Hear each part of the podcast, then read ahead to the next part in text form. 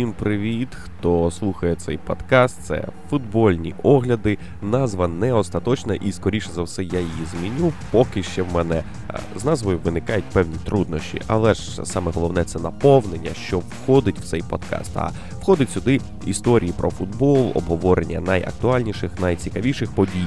Е, І сьогодні сьогоднішній випуск буде не виключенням, тому що допоки е, весь світ обговорює е, таку гучну подію, куди все-таки перейде Ліонель Месі, тому що коли я його записую, Ліонель Месі не приїхав на тренування Барселони, тобто він не приїхав на передсезонний збір, е, не зробив тест на COVID-19 і.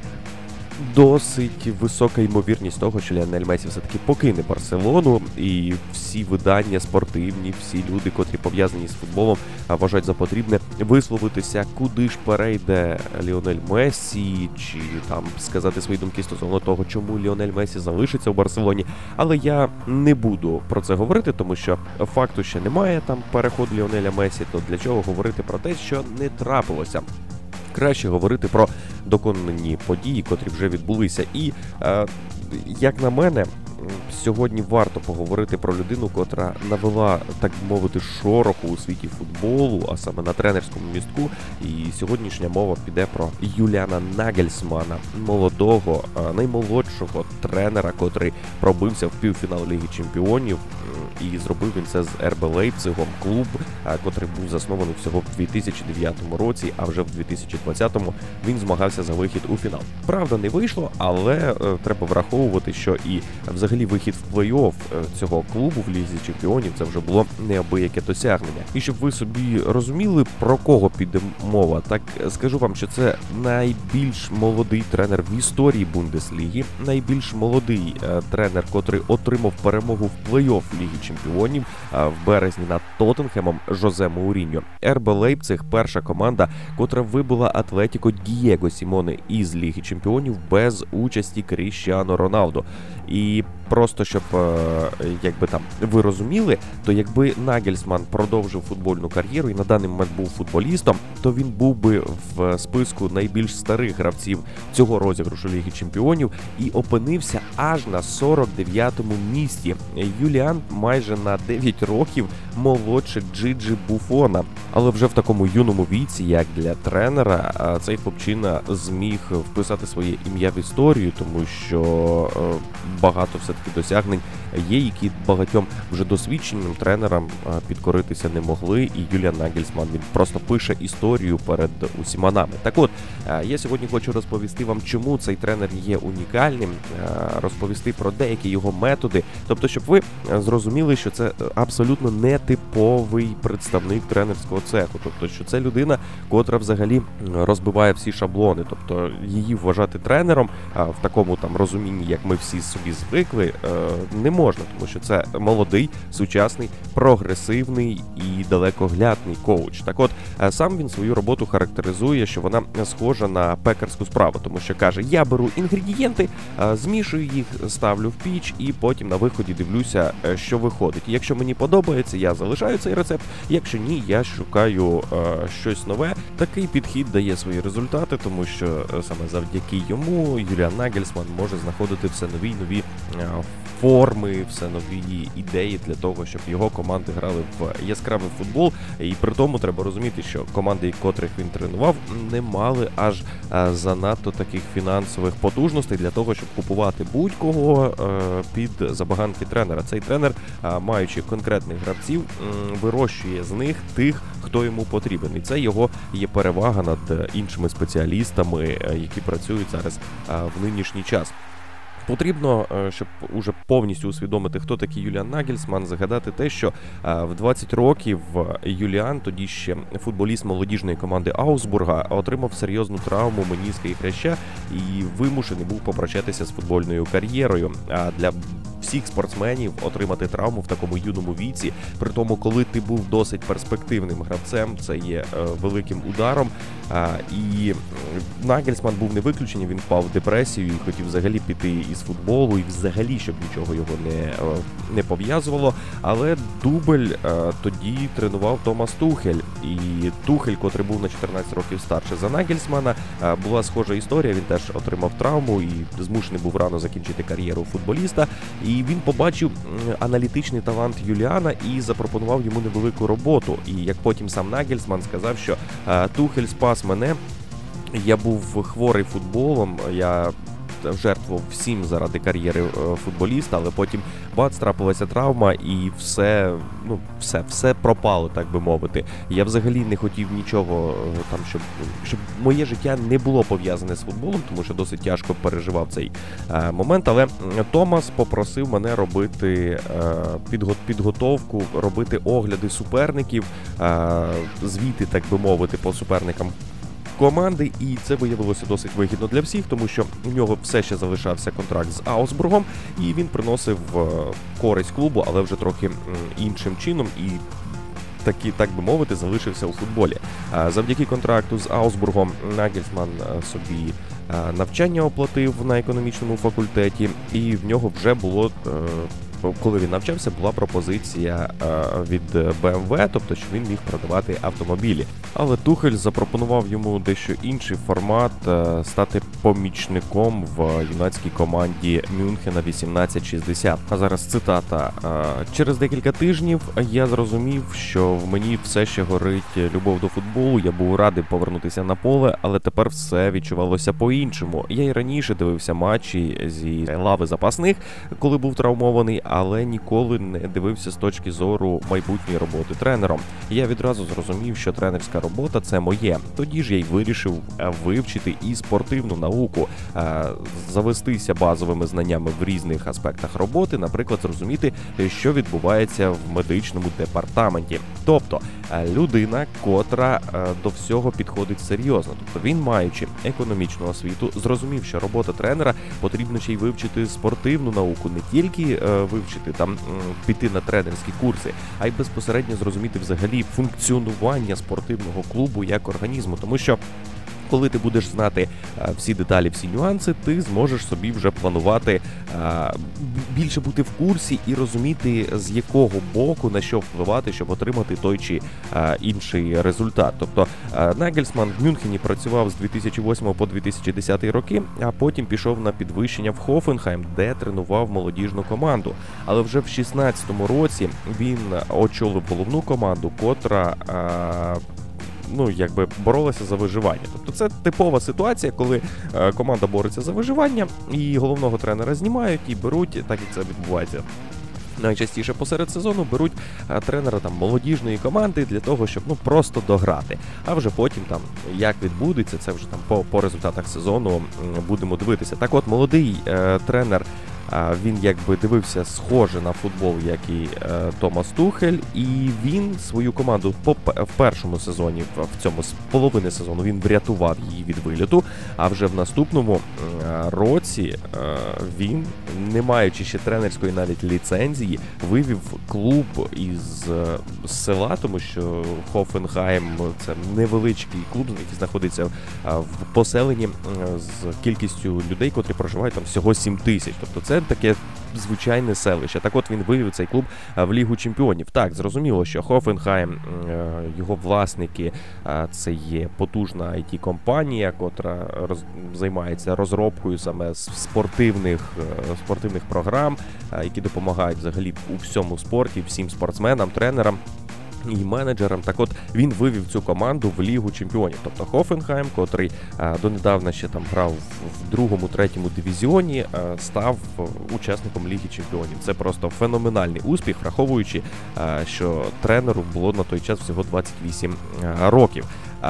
Як сам Нагельсман казав, що він дуже багато чому навчився у Тухеля. Ну воно й не дивно, тому що Тухель, в принципі, привів його в тренерський цех і взагалі залишив у футболі. Тому ми маємо всі подякувати Томасу Тухелю за те, що зараз ми маємо можливість спостерігати за зародженням нового формату, нового типу тренерів. І тому Тухелю в цьому всі ми маємо сказати величезне дякую. Отож. Хочеться. Так, я ввів курс, як взагалі Нагельсман став тренером, але мені зараз хочеться вам розповісти, в чому особливість його роботи там тому що він унікальний в, в своєму. Так як я вже сказав, він порівнює свою роботу з роботою пекаря, тобто змішує всі інгредієнти і дивиться, що виходить на виході. А ще це пекар, котрий користується найсучаснішими е, технологіями, тому що Юліан Нагельсман є яскравим представником нового покоління, котре не уявляє своє життя без гаджетів, і ці всі гаджети допомагають йому у футболі, тому що на тренувальній базі, прямо на тренувальному полі розташовані розташовується величезний екран, де в режимі реального часу знімається тренування, і він одразу на екрані показує всім футболістам, використовуючи е, планшет, малює схеми, показує, де були вільні зони, де були допущені помилки. Тобто наочна демонстрація цього не фішками на на дошці, як там це робили в старі добрі часи, а одразу використовуючи технології, де кожен бачить себе, кожен бачить конкретну е, свою помилку. І е, сам Нагельсман говорить про себе, що його робота там всі е, чомусь вважають, що він там величезний тактик, і це є не безпідставним. Але сам він говорить, що успіх тренерської діяльності в тому це. 30% тактики, а 70% це соціальна компетентність, тобто побудувати стосунки між гравцями і заробити повагу Нагельсман вважає у гравців можна лише в тому випадку, коли гравці під його керівництвом стають поступово кращими, підвищуючи свій рівень, свою кваліфікацію. Тобто, коли гравці будуть бачити яскраві зміни, е, котрі з ними відбуваються, тоді ніяких проблем з повагою до тренера е, не буде, тому що Юліан Нагельсман є молодим, досить завжди хороша атмосфера в його командах. Хоча, як дивлячись на матчі і як він себе поводить на тренерському е, містку, це виглядає зовсім по-іншому. Тобто він здається таким доволі доволі суворим коучем. Але нюанс в тому, що Нагельсман брав поради у психологів, як правильно кричати на біля бровки поля. Тобто, це теж нюанс людина, котра здавалось би, як кричати там, ну кричиш, да і все. Ні, він м брав уроки того, як як лаяти футболістів, щоб це навпаки їх мотивувало, а не вганяло в депресію. Тобто це в черговий раз доводить, що Нагельсман це тренер нової формації, і Нагельсман він вже десь прийшов з майбутнього, тому що він явно не в 2020 році. Але ось це майбутнє завдяки Нагельсману у футболі зараз е, і зароджується. А також, попри те, що він вміє правильно кричати е, під час матчів, він досить е, досить дружелюбний е, коуч, і в них така складається атмосфера. Тобто е, немає такої, е, якби ієрархії, що ти тренер, ти гравець, і там між нами певні стосунки. Тобто, ні, все по-дружньому, все абсолютно адекватно, приємна атмосфера. Він досить часто запрошує всіх своїх гравців до себе в гості і готує сам ясний рулет.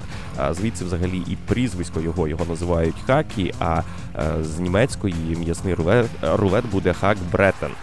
Тобто він каже: я обожнюю цю страву, вона досить легко готується, і я можу її готувати багато і їсти її завжди. Тобто, ми бачимо, що завдяки цій атмосфері, яку створює ось такі дружні прийоми вдома, е, його команди демонструють хороший рівень.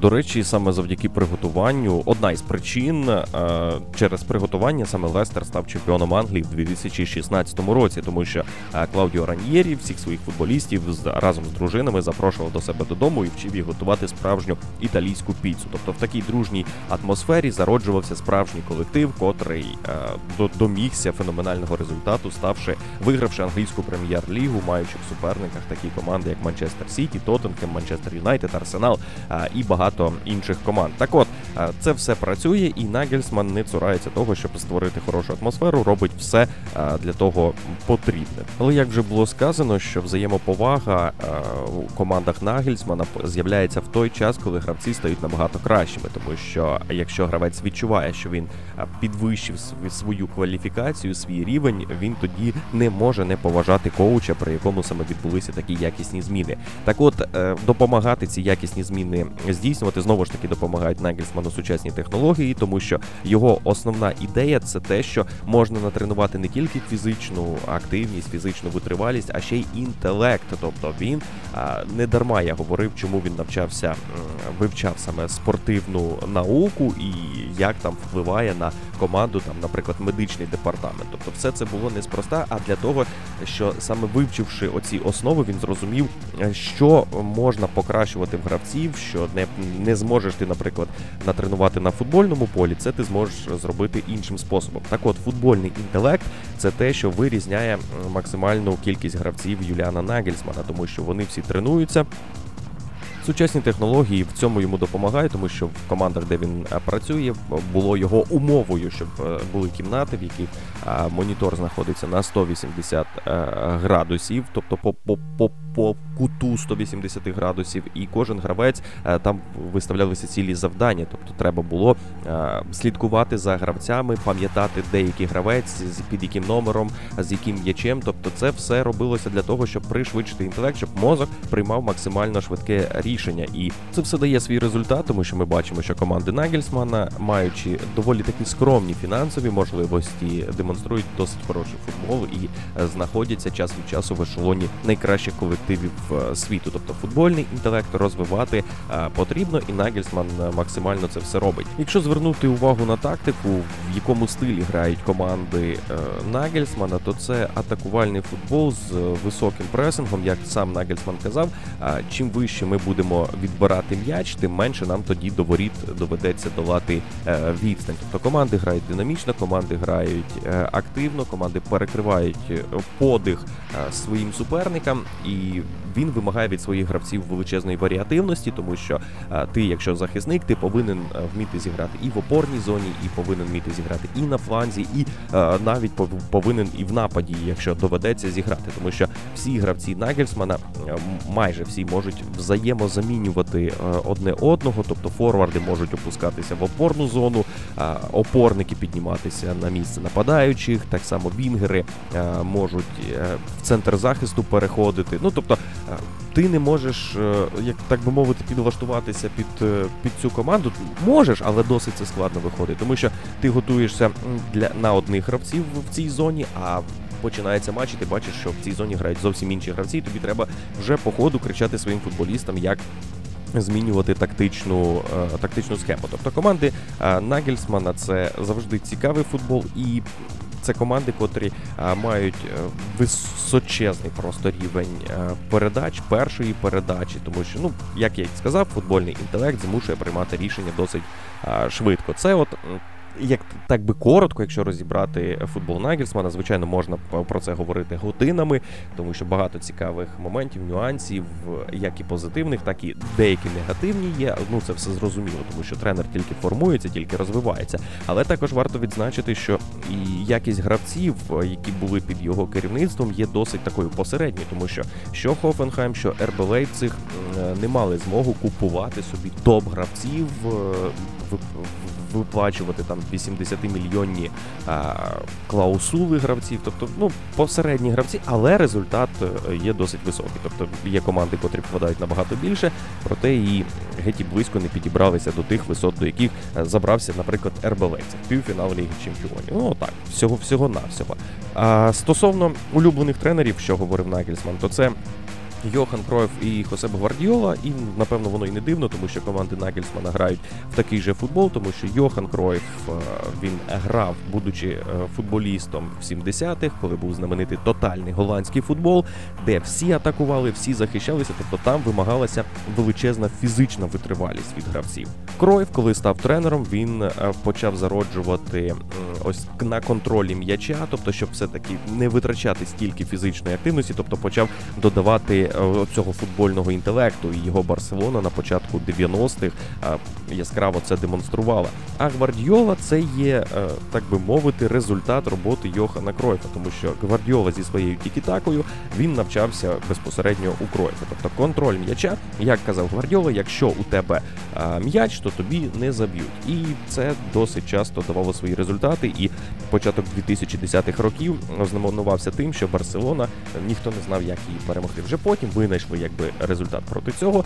але на свій час це було новаторське рішення, котре давало е, хороший результат, і Барселона вигравала свої а, трофеї. Тож Нагельсман, можна сказати, поєднав і Кройфа, і Гвардіолу, і додав трохи свого. І от зараз ми бачимо такий футбол, коли і фізична активність, і інтелектуальні здібності, і контроль м'яча, і швидкий від, відбір, і варіативність футболістів робить його команди е, досить складними суперниками для будь-кого. Говорити про Нагельсмана, мабуть, можна.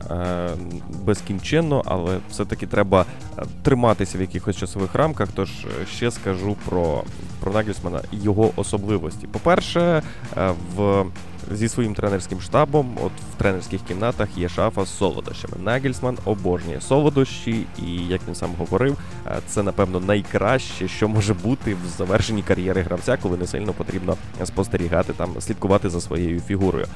Також він полюбляє катання на велосипеді по горах. Тобто він, оце ці е, хлопці відчайдухи, котрі з величезних схилів на велосипеді просто летять вниз поміж дерев. Це Нагельсман займається таким таким видом спорту і каже, що він допомагає мені відключитися від, е, від футболу, перезавантажитися і. Тоді зі свіжою головою приходять нові ідеї. Стосовно тактичних якихось нюансів, найкраще йому думається в туалеті і е, в ліжку, коли він спить. Каже, мені єдиний єдина проблема в тому, що е, потрібно каже посеред ночі прокидатися і записувати щось в блокнот, а в туалеті каже: Ну, я молода людина, я можу 15 хвилин е, потримати думки і потім вийти і тоді записати свої ідеї, які потім намагатися втілити на футбольному полі. А також е, його особливістю є те, що він досить скромний. Подивившися всі його інтерв'ю, ми бачимо, що це е, чоловік, котрий розуміє, що так він є перспективним, так він є молодою зіркою. Проте поведінка його завжди завжди викликає повагу, тому що він з повагою ставиться до суперників. Немає в нього різких заяв, такі, які були там у того самого Жозе Мауріньо, хоча в Хофенхаймі його іноді називали, що він новий Мауріньо. Хоча поведінкою він кардинально відрізняється від е, легендарного особливого Жозе Мауріньо. Ще один нюанс, котрий, напевно, не зовсім характеризує Нагельсмана як тренера, проте показує наскільки він неординарна людина. Це те, що е, Нагельсман не цурається використовувати косметику. І коли в матчі ще коли тренував Хофенхайм з Мюнхенською Баварією на оновленій альянс е, арені, він постав перед всіма зі зробленими бровима, нанесеним макіяжем. І як він сам охарактеризував, чому він так це зробив, е, жінки завжди роблять себе шикарними за допомогою косметики. Подумав я. Тому я собі вирішив, чому мені не зробити те ж саме, але як чоловік. І надіюсь, це виглядало е, досить вдало. Ось такий е, Юліан Нагельс. Хоча він одружений, зустрічається зі своєю дружиною з 2007 року, а познайомився ще в школі, будучи е, школярами в черзі в буфет. Як він е, сказав, що на перервах вона постійно пробігала повз мене. Е, Верена не дуже звати саме так дружину, не дуже крупна, але робила настільки величезні кроки. І я звернув увагу, що вона завжди хотіла бути першою в черзі в буфет, не дивлячись на те, що у Верени дуже хороша фігура. Тоді здавалося, що вона обожнює є булочки зі шніцелем. На щастя, це не так. Е, ось такий Нагельсман. А його дружина говорила про нього, що він е, досить часто полюбляє ходити в моєму верхньому одязі, тобто одягати чи якусь куртку, чи якесь пальто, чи якусь а, шубу. І таким чином каже, він розходжує по будинку, але в цей час він е, малює в своїй голові нові тактичні схеми, які потім ми можемо спостерігати на футбольному полі. Ось така неординарна людина, котра Зовсім не схожа на типових представників футболу. Це людина нової формації. Це як я вже говорив, людина з майбутнього. Ще те, що його характеризує як е, в майбутньому 100% буде успішним коучем, це те, що в юному віці він відмовив Мюнхенській Баварії та мадридському реалу. І якщо Мюнхенській Баварії він відмовив ще тоді, коли він тренував молодіжну команду Хофенхайма, і як він сам говорив, що мене запросили е, Карл Хайнц Руменіге, е, Юлі Хьонес, і ми проходили по тренувальній базі Баварії. Вони розповідали наскільки чудовий клуб Баварія, але я не бачив себе в цьому клубі. Я не розумів, якою буде моя роль. І він залишився в Хофенхаймі, і потім після цього вивів Хофенхайм в Лігу Чемпіонів, тобто створивши собі ім'я. А в Баварії міг би і загубитися.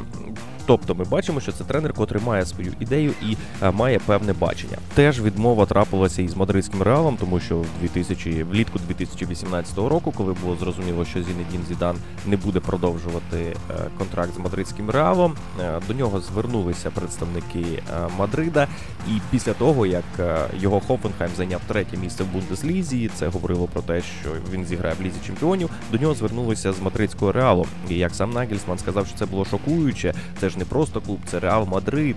І е, він після розмови з представниками е, клубу сказав, що це нормально, коли тобі телефонують з реалу, але ти потім постійно думаєш про це. І каже: я зізнався собі, що я не почувався комфортно, е, обдумуючи сам, сам момент е, цього переходу. Тобто, в мене виникало купа питань. Я не розумів, як воно і що буде відбуватися. Я розумів, що перейшовши в мадридський реал, у мене не буде часу навчатися. І каже, я ще молодий, а в реалі вже потрібно буде показувати результат. І тому, якби він відповів реалу відмовою. Хоча мені здається, небагато людей в світі можуть. Відповісти над відмовою е, мадридському реалу, і каже, що якщо ти йдеш в мадридський реал, то в тебе не буде шансів стати кращим менеджером. Ти вже повинен бути кращим. Ось е, ще доводить про те, наскільки думаючи цей тренер, наскільки він розуміє взагалі всі перспективи. І тобто ми бачимо, що він е, прораховує свої кроки на багато років вперед. І це, е, як він сам сказав, що головне робити правильні кроки, а не найбільші кроки. Реал, напевно, один із найбільших е, кроків, які я міг би зробити в своїй кар'єрі. Тому я подумав, що е, мені на той час ви- виповнилося 31 рік, і я піду працювати в мадридський реал. А куди мені йти працювати потім? Тобто це цілеспрямовано йти поступово до вершини. Так як е, він полюбляє гори, то напевно є така аналогія, що в гори треба підійматися поступово, е, щоб побачити вже насолодитися всією красою е, з вершини. Зовсім іншою ситуацією була з Лейпцигом, тому що працюючи ще маючи рік по контракту з Хофенхаймом, він вже підписав контракт з Лейпцигом, але як він сам висловився, настільки вони були налаштовані на те, щоб працювати зі мною, настільки їм подобалися мої ідеї, що після е, телефонної розмови і пропозиції очолити їхню команду вже на наступний день мені е, прийшов контракт на електронну пошту, який з яким треба було ознайомитися, і там, якщо все влаштовує, підписати. І каже: мені подобається працювати в клубі, де мені довіряють, де е, хочуть розвиватися разом зі мною. І це якраз чудовий симбіоз, тому що молода команда і молодий тренер. Молода команда не тільки за віком гравців, але й молода команда з тим, що всього в 2009 році вона була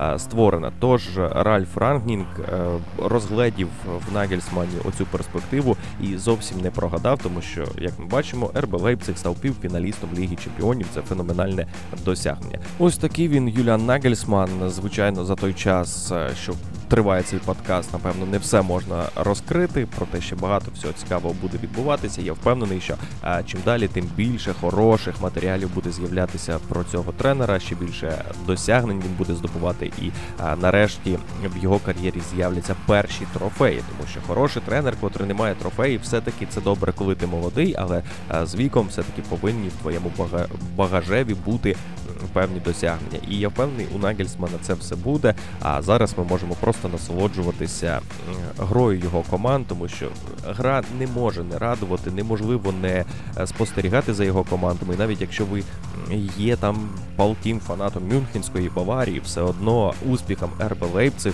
ви будете радіти, тому що якщо в Баварії з'являтиметься достойний конкурент, то Баварія буде ставати сильнішою. Хоча в 2020 році сказати, що Баварія ставатиме сильнішою, якось напевно трошки дивно звучить, тому що куди вже сильніше. Але такий Юліан Нагельсман неординарний е, на футбольному полі, неординарний поза ним. Ось і ми всі маємо радіти, тому що е, він такий є. Дякую всім за увагу. Пишіть свої коментарі, залишайте відгуки, що вам сподобалось, що ні. І ну критику теж критика потрібна, тому що з критикою я буду намагатися ставати набагато кращим. Е, Всім вдалих днів, вихідних, в залежності, коли ви це слухаєте, і до зустрічі.